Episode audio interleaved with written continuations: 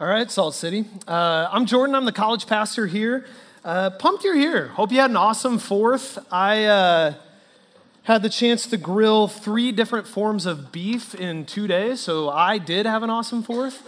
Um, yep, felt felt good, felt good. But I was thinking about just what I'm thankful for in life, and you guys are towards the top of that list. Um, yeah, I'm just thankful for you. Thanks for being here. Thanks for being a part of this church. Love you guys. Um, let's dig in here. So we're going to keep going in First Peter. And these last two weeks have turned into like a little mini series on me that I, I didn't anticipate. Uh, but what I've learned as I've started studying these texts is that this section of First Peter is all about holiness. And so last week was about sort of this urgent need for holiness. And this is what we were talking about that if you are in Christ, the pursuit of holiness, of being set apart the way that God is set apart, is one of the primary purposes of your life, the urgent need for holiness. And so this morning, we're going to keep talking about that, but I want to talk specifically about how do we become holy? Or another way to put it is how do people change? The, the Christian term for change is called sanctification which a simple way to define it is just saying, how do you become a person who looks more and more like Jesus over time? And, and that question of how do people change has been one of like the primary questions of my life. And, and so I'm excited for this morning. There's some just like pretty simple truths that a lot of you have heard before, but they're truths that have fundamentally changed the way that I walk through life with Christ. And so my prayer is like that same type of thing is going to happen for you. That simple truths would just land for a couple of you and that would change your perspective on what it means to follow Jesus. And so, like I said, I've been asking this question of how do people change for a long time. I was asking it before I was a Christian. And, and I think that all of us are asking this question, whether we full, fully realize it or not. There's the, the version of you that you want to be the, the vision of yourself that you want to become, but there's a gap between that person and who you actually are, and we're all trying to figure out how to bridge that gap. And I was trying to figure that out early on.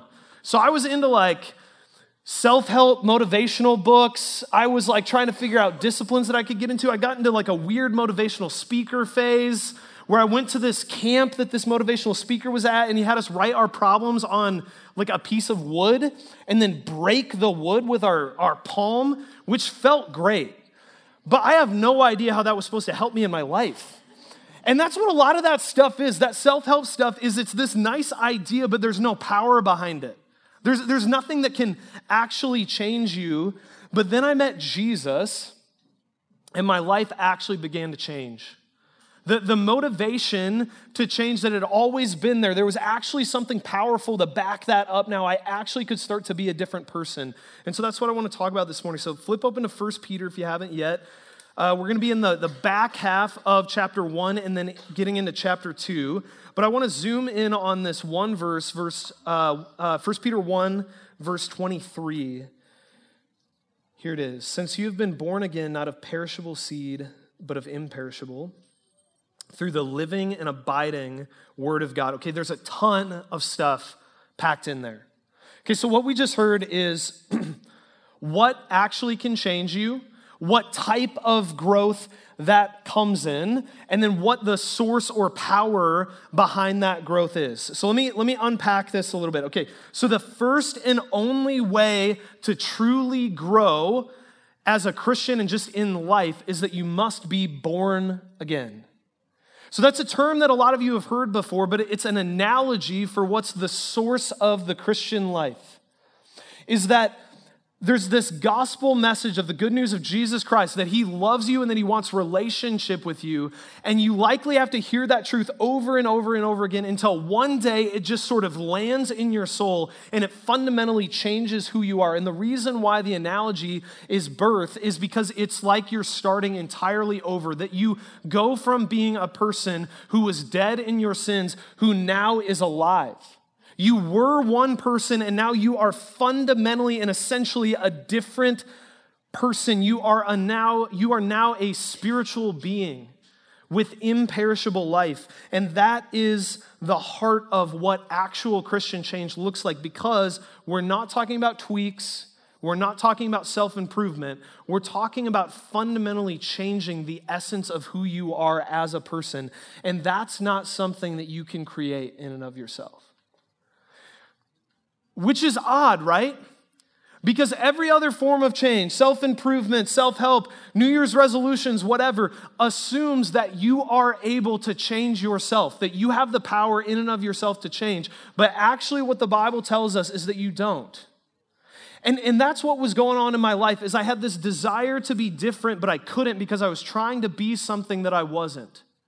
I was trying to be a person with spiritual life, a good human being, but what I actually was was dead in my sins. What I actually was was corrupted to my core.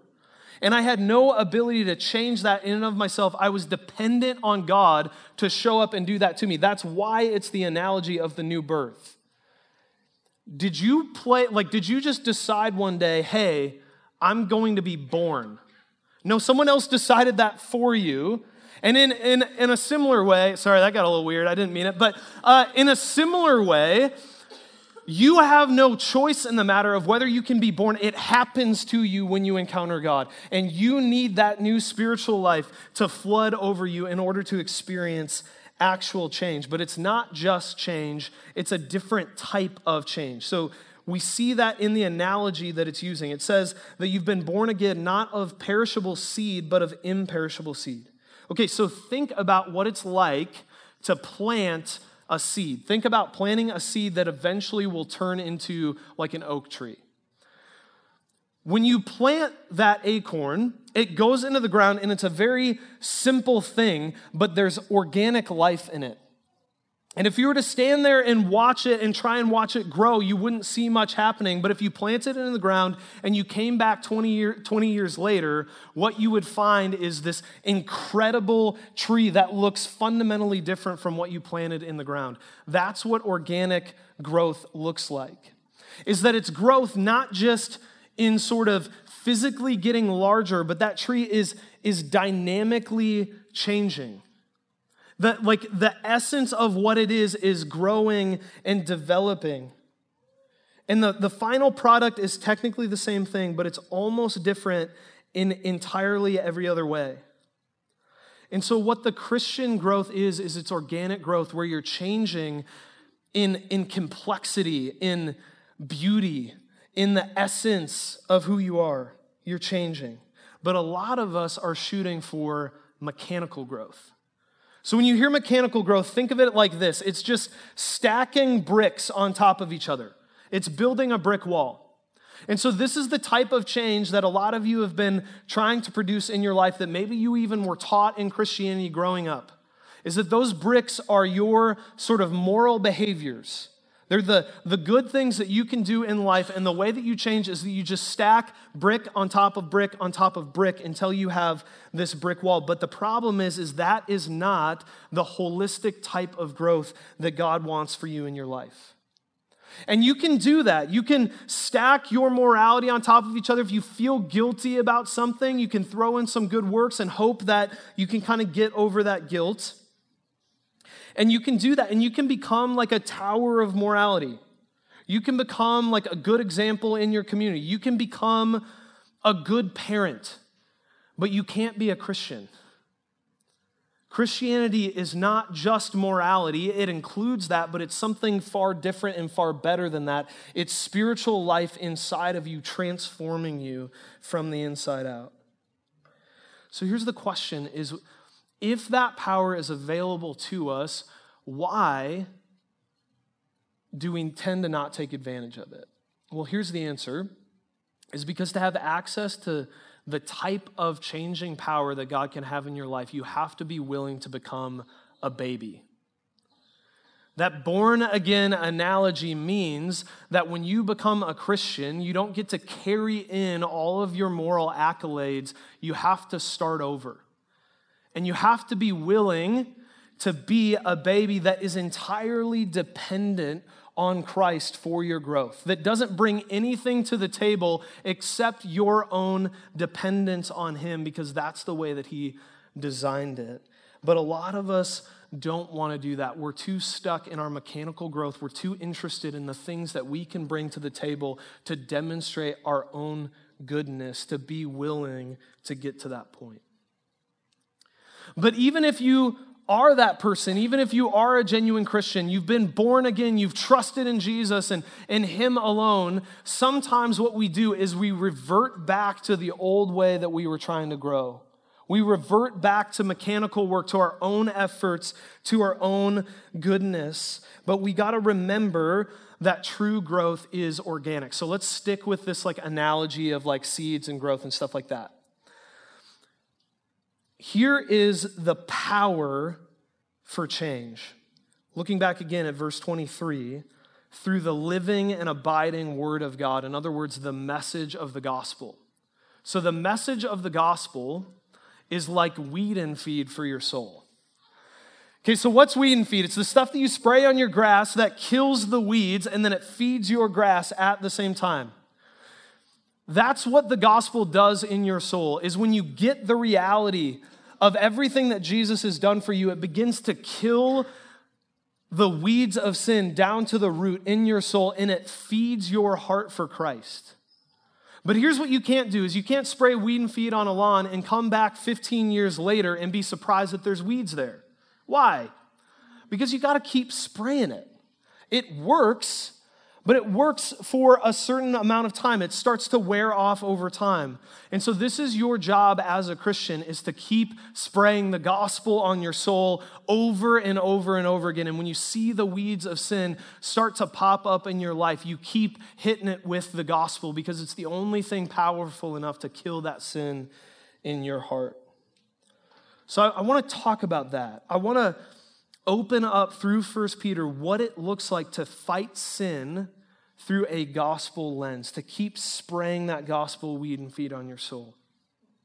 So this is how we do it is you fight sin with desire and you fight sin with identity. So let's take that first one. You fight sin with desire. 1 Peter 2, 1 through 3. So put away all malice, which just means ill will towards someone and all deceit and hypocrisy and envy and all slander. Okay, so it's saying to put off sin in your life, but it's saying to put off a specific group of sins. So, the way I would summarize these sins is they're sins against your brother or sister in Christ. They're sins that, that hurt other people. Or the positive way to put this is hey, be the type of person who loves your brother or sister in Christ put on love. And in fact, you could summarize sanctification or Christian change in that kind of one sentence is put on love for people. It's not just about you being sort of holy. It's not just about you feeling good about your spirituality. It's about you actively loving other people. So let me just look at this for a second. One of them is don't slander. So that is, yes, like lying about someone or damaging their reputation, but I think it includes all of this sort of talking bad about people. So it includes gossip. So, one of the things that you'll hear people say is, Oh, I just need to vent. I just need to get that off of my chest. Okay, here's the problem with that is that venting is just a fancy way of gossiping, which Jesus has called you away from. You don't need to vent, you need to repent of the bitterness in your heart and love that person even if they hurt you the way that Christ has loved you. In particular, if you're married, make a decision to only speak well about your spouse to other people. Now, what I'm not saying is if you're in an incredibly destructive relationship or an abusive relationship that you just stay there and don't do anything about it. There are absolutely exceptions. But the norm is that you make a decision out of love to only speak well of that person, to lift them up instead of tearing them down. Is that true of you? When you are with other people and not with your spouse, how do you speak about them? Hypocrisy, let's take that one. It's not being two different people. It's not having the you that you present to the world, but then the, the internal you being different. It's about being one person. And this is what this is saying about hypocrisy is it's not just pride, but it's actually damaging to your relationships. Because your relationships then are founded on something that isn't true. They're founded on a lie. And what you're doing when you're not allowing someone in on your struggles in connection group, or when you come to church and you kind of put on that happy face, when you don't let people actually see in your life, is you're robbing them of the chance to know you. Which in the Christian life, getting to know you is actually a blessing, not a burden. And so don't rob them of that chance. Don't be two faced. But here's my question How do you actually do that? Okay, that's, that's nice, but I actually don't think staring at this verse and saying, don't be a hypocrite, don't be a hypocrite, don't gossip, is actually that helpful. You need something more than that. So, what does it look like to actually become this type of person? Well, I think the answer is found in verse 2. Like newborn infants, long for the pure spiritual milk, that by it you may grow up into salvation. Okay, so that pure spiritual milk almost certainly is referring to the Word of God, more specifically, the gospel message of Jesus Christ. But I think you can actually expand that out to God Himself. And here's the deal the, the primary imperative of this section is not verse 1, where it says to put off these things, but it's actually verse 2, where it says to long. To long for the pure spiritual milk. That, that word longing means to, to crave, to, to eagerly desire. So this is the imperative from this text is you should be the person who eagerly desires or craves after God. That's what it means to be a Christian. Okay, so why is that the command? How is craving after God connected to slander, to hypocrisy, to some of these sins listed? Well, let me ask you this. When you sin, why did you sin? If you engage in one of these behaviors or a different one, what made you do it? Is it because you didn't have enough information? We've talked about this before. The vast majority of you in this room are not surprised by your sin in the sense that you go, Oh, I didn't know that that was wrong. Is someone secretly making you sin somewhere? No. Why did you sin? Because you wanted to. Because in that moment, it felt like the best possible life that you could live. And there's a lot of well meaning people in the world that are going to say that humans are basically good. And so you should trust the desires in your heart or you should trust the desires in other people. But the problem with that is the Bible says the exact opposite thing. It says that humans aren't basically good, but that we're actually fundamentally corrupted, that sin has invaded the goodness that God put in us. And so this is what's true is when you're trying to fight sin, what's actually true is that you are malicious or you are deceitful or you are a hypocrite. That's what's natural for you. It's what's natural for me. Sin is your native language. It's what you want. And so this is what Christians are is we're people saying, "Hey, I'm going to eat healthy today" as we're reaching for a donut. Christians are people that are saying, hey, I'm going to follow Jesus today as we're reaching for sin. Because there's a part of us that knows we should follow Christ and that, in a sense, wants to follow Christ, but there's this other desire in us that just really wants sin. And so this is what needs to happen is we need to become the sort of people who don't want sin anymore.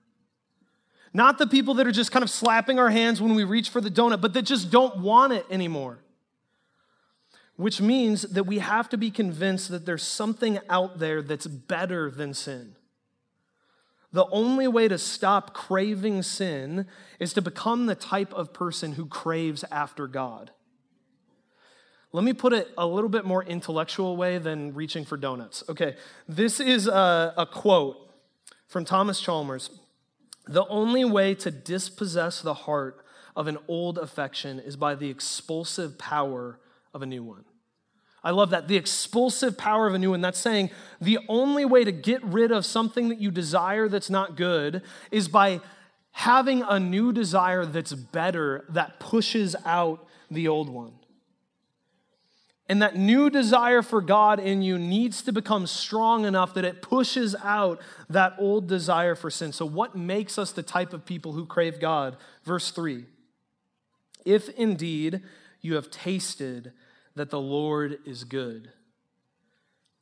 Sanctification happens when you begin to taste the goodness of God.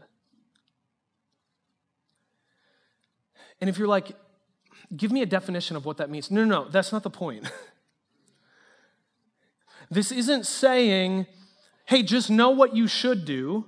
You should know that, but you should become the type of person that knows how to experience the goodness of God in such a way that it impacts you and that it changes you and that you want more. Okay, so this is what I'm saying is the difference between the type of Christianity that a lot of us have, that I've had through a lot of my life, that, that is sort of just trying to get the right information about God, but that's about all there is to it. The difference between that and the type of Christianity that the Bible describes is like the difference between looking at a painting of Mount Everest and actually going and standing on its peak. I'm saying that if you're willing to put in the work to actually get to know who God is, to actually climb up that mountain, there is beauty there, kind of a dangerous, wild beauty, but there's beauty there. There's significance there, there's weightiness there, unlike what you've experienced before. And when you look at a painting of Everest, you're kind of like, oh, that's nice, but you leave unchanged. But if you stand on its peak, you'll never forget that moment in your life. And I'm saying you can kind of know about God, you can kind of come to churchy stuff and see Him, but if you don't actually experience Him, you won't change. But there's a depth to knowing Him. Now, listen, here's what I'm not saying. Let me give you a couple things. What I'm not saying is that every time you spend time with God, it just like blows your mind. Like, this is the greatest thing that's ever happened to me. No, that's not true. That often is actually a sign of immaturity rather than maturity, if that's what you need to spend quality time with God.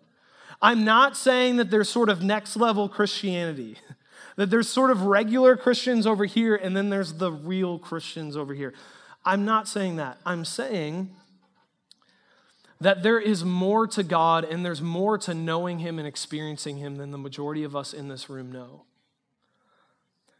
And I can't give you like a five step plan for that, partially because there is no five step plan, and partially because I don't even totally know what it is yet. I'm trying to figure it out.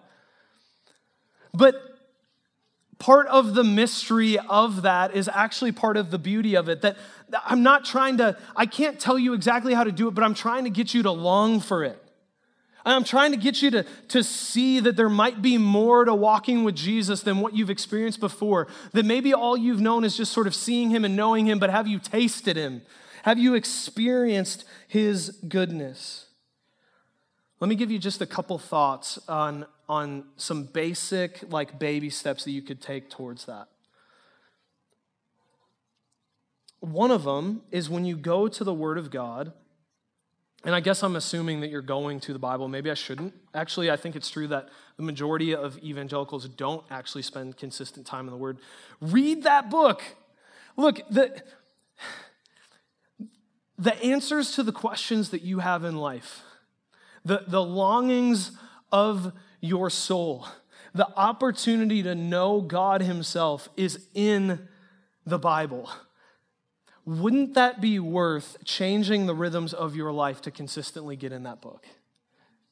Okay, so, so get in the Bible, step one, but then once you're there, why are you going there? Don't treat it like an owner's manual for a car, where when there's something wrong, that's the only time that you flip it open and you flip it open to a specific page to try and find your solution and then go fix that problem. That's not what the Bible is. The Bible's not a rule book. It's not there to just give you a list of rules to kind of go fulfill in your life. The Bible is an opportunity for you to have an encounter with God Himself. Like, this is what happens when you spend time with God. I know this is simple, but this is crazy if you'll think about it. When you open up the Bible, God talks to you. And then when you pray, you talk back to Him. Like, you have a conversation with Him. Go there to meet with him. Another thing, stop focusing so much on all the things that you're doing wrong in your life and that you want to try and pull out of your life. Yes, that's a good thing to try and stop those things, but what if you figured out the stuff that just fills up your soul? That just makes you experience joy in life and in who you are in Christ. And what if you just went and did those things? Go experience God in whatever that looks like. This morning, I wake up, the sermon is rolling through my head. There's stuff that's kind of like I need to tweak and that is unchanged, and I'm, I'm freaking out about it a little bit. But my deck is outside, and it was a gorgeous morning. What I needed to do is just go sit in a chair and look at the trees and listen to the birds. I needed to just experience God instead of constantly trying to go do stuff for Him. Just go do what you enjoy and find God there. Okay, so you fight with desire, but you also fight with identity. You remember who you are. What's one of the first questions that you ask someone when you meet them? Hey, my name's Jordan. What do you do? What do you do for a living? Which is a fine question, right? But what if you walked up to someone and said, Hey, who are you? Be a little bit uncomfortable, a little bit weird, right? Partially because it's just a socially awkward question. But partially because people don't really know. And I think part of that is because we've so defined our identity based off of what we do. Okay, I know some people who have spent their entire lives anticipating and looking for, forward to retirement. And then they get a week into it and they're freaking out and want to work again. Why? Because it's hard to separate who you are from what you do. And when what you do is taken away, you forget who you are and you freak out a little bit. We tend to inform who we are by what we do, but it's actually the opposite. Who you are informs what you do. Your doing flows out of your being, who you are as a person. So, okay, how do you figure out who you are? What I just said is you can't create it. You can't create an identity for yourself through what you do. You can't really discover it right? That's what teenagers or people in midlife crisis are trying to do. They're trying to find out who they are. You can't go discover it. You've got to be told who you are. And God is the only one who can speak your new identity powerfully into your life. And so this is what I want to do is I just want to tell you who you are. Real simple. I want to tell you who God says you are. And this is a, a big claim, but I think it's true. I would contend that all of the angst that you feel in life, all of the fears, all of the, the frustrations, all of the discontentment, all of the sins, that all of that stuff could be cured if you actually knew how to just believe who you are that there is something that's true about your identity in Christ that washes over all of that other stuff and can make you content and satisfied regardless of what's going on in your life. The Christian life is actually really, really simple. It's just about believing. It's about believing what God has said about you, not what the world says about you or what you say about you. But just because it's simple doesn't mean it's easy. That's actually super hard. And so we've got to keep reminding ourselves who we are. So this is this is what I want to do for each of these things. I want to tell you real quick who you are according to Christ, why that's significant and what your life would actually look like if you believed that truth. Okay, so the first one 1 Peter chapter 2 verse 5. You yourselves like living stones are being built up as a spiritual house to be a holy priesthood to offer spiritual sacrifices acceptable to God through Jesus Christ. Okay, so you yourselves are like living stones. You guys encouraged? Goody, you get to be a brick. Like, what is what is hap- What is the point of this? Okay, it's saying that you are the new temple. And maybe for some of you that resonates a little bit in your soul. For a lot of you, you're still like, dude, you still lost me. Like, uh, that, that's not much better than the brick thing. Okay, that's because we don't have a context for the significance of the temple. But you actually could say that the primary story of the Bible is about temple. Here's what a temple was it's where heaven meets earth, it's where the presence of God is with his people. And the, the book of the Bible opens up in Genesis in a garden temple where God Himself is living with His people, and it closes in Revelation in a garden city that also happens to be a temple. Like this nerdy thing that I was thinking about lately is the New Jerusalem. It gives its dimensions in the book of Revelation, and it's a perfect cube. You know why? Because the Holy of Holies, the centerpiece of the temple, the centerpiece of the presence of God, was a perfect cube. So what it's saying is, is the New Jerusalem or our hope in heaven is the Holy of Holies itself. The, the place where the very presence of God lives, and we get to live there forever. You can trace the temple all throughout the Bible that, that we're kicked out of the temple, we're kicked out of the presence of God because we're too corrupt, we're too sinful to be there. And so the story is about how will people get back into the presence of God. And you've got Solomon who, who builds this magnificent temple and he dedicates it, and the presence of God comes down on it. But then the, the Israelite people get exiled, they get kicked out of their land. And that's such a big deal because they're exiled not just from their land, but from the presence of God.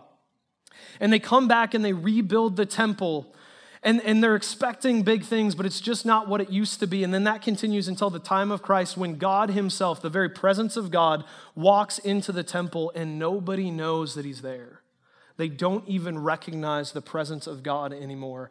But then God offers Himself up as a sacrifice in that temple. He, Jesus offers himself up on the cross in payment for our sins. And then he looks at you and he says, Now you are the new temple. You are the place where heaven meets earth. You are the dwelling place of God.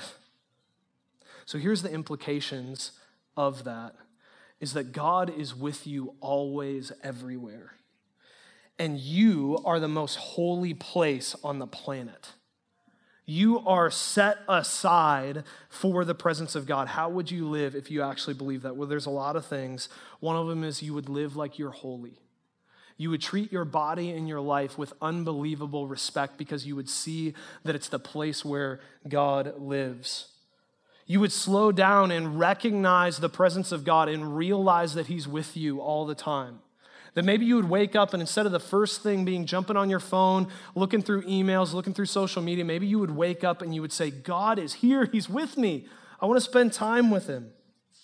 All right, we got to keep going. 1 Peter 2, verse 9. But you are a chosen race, a royal priesthood, a holy nation, a people for his own possession that you may proclaim the excellencies of him who called you out of darkness and into marvelous light. So, who are you? You are a chosen race. This is what this means is that you are a part of a new people. And I think as Americans, we miss the significance of this because we're so individualistic.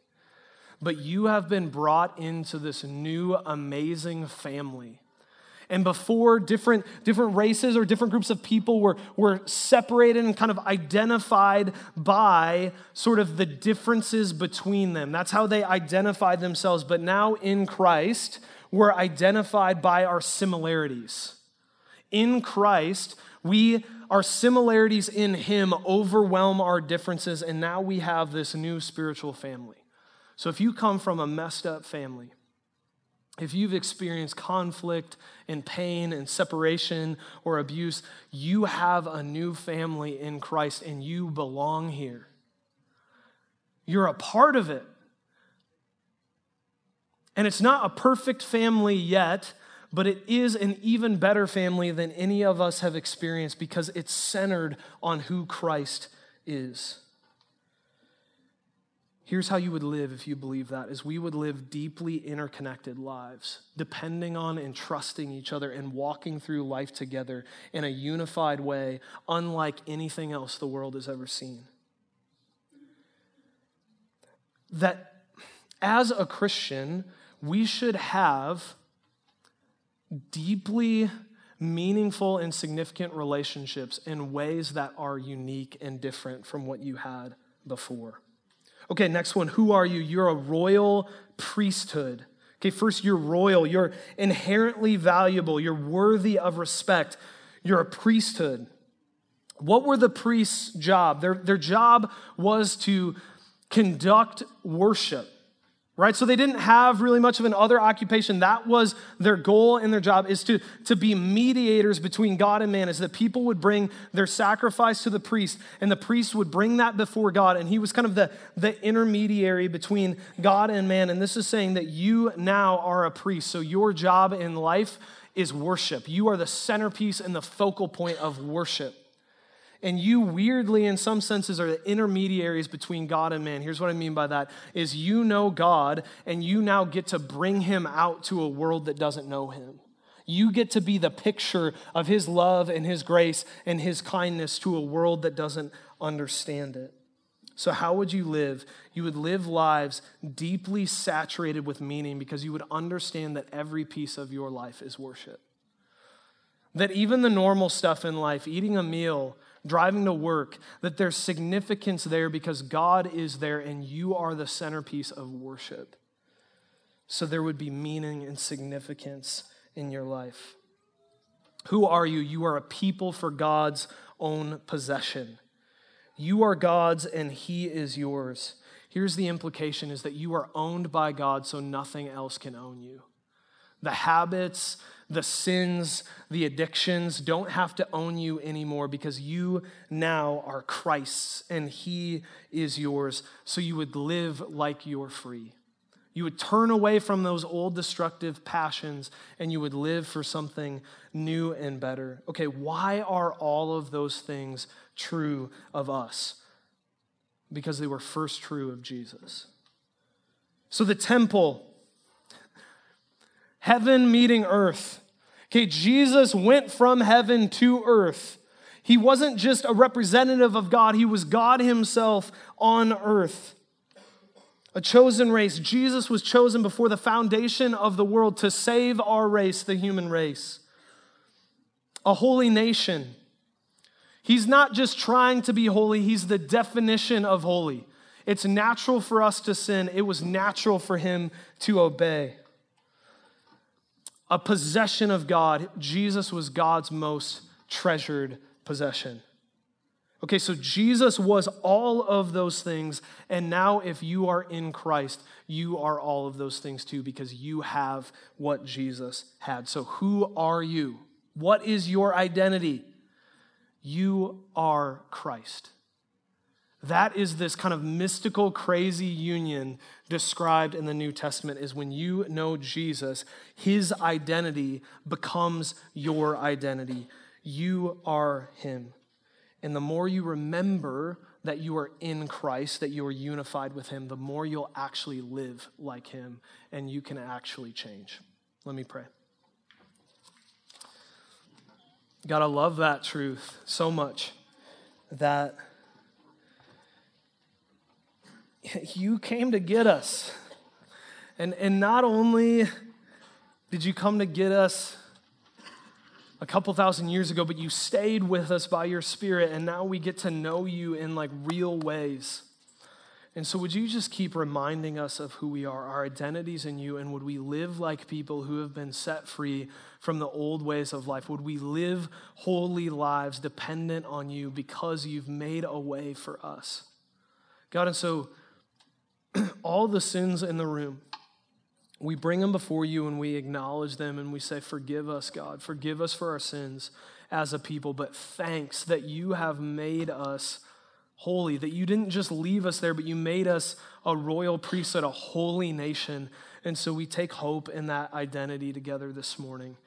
And so help us to figure out what it means to to be people who desire you more than anything else, that desire you more than sin, and that have confidence in the new identity that you've given us, even when we do struggle, even when we do fall. And we're excited to worship you together now as a family, Jesus. Amen.